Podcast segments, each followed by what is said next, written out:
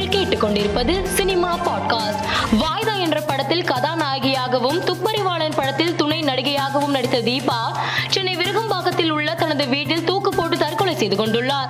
இருபத்தி ஒன்பது வயதாகும் அவரின் மறைவுக்கு திரையுலகினர் ரசிகர்கள் என பலரும் இரங்கல் தெரிவித்து வருகின்றனர்.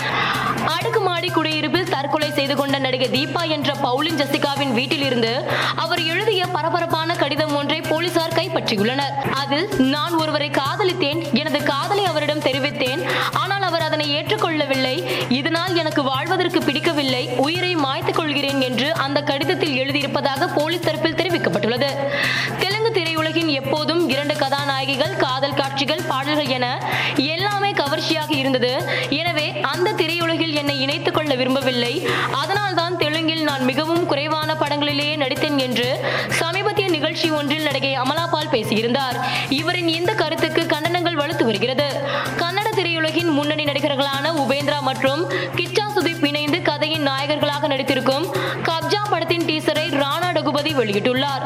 பிரம்மாண்டமாக உருவாகி இருக்கும் இந்த தற்போது இணையத்தில் வைரலாகி வருகிறது. இயக்குனர் எம் ஏ முருகேஷ் இயக்கத்தில் வினய் ராய் நடிப்பில் உருவாகி இருக்கும் மர்டர் லைவ் படத்தின் ஃபாஸ்ட் லுக் போஸ்டர் வெளியாகி வைரலாகி வருகிறது. மேலும் செய்திகளுக்கு மாலை மலர் பாட்காஸ்டை பாருங்கள்.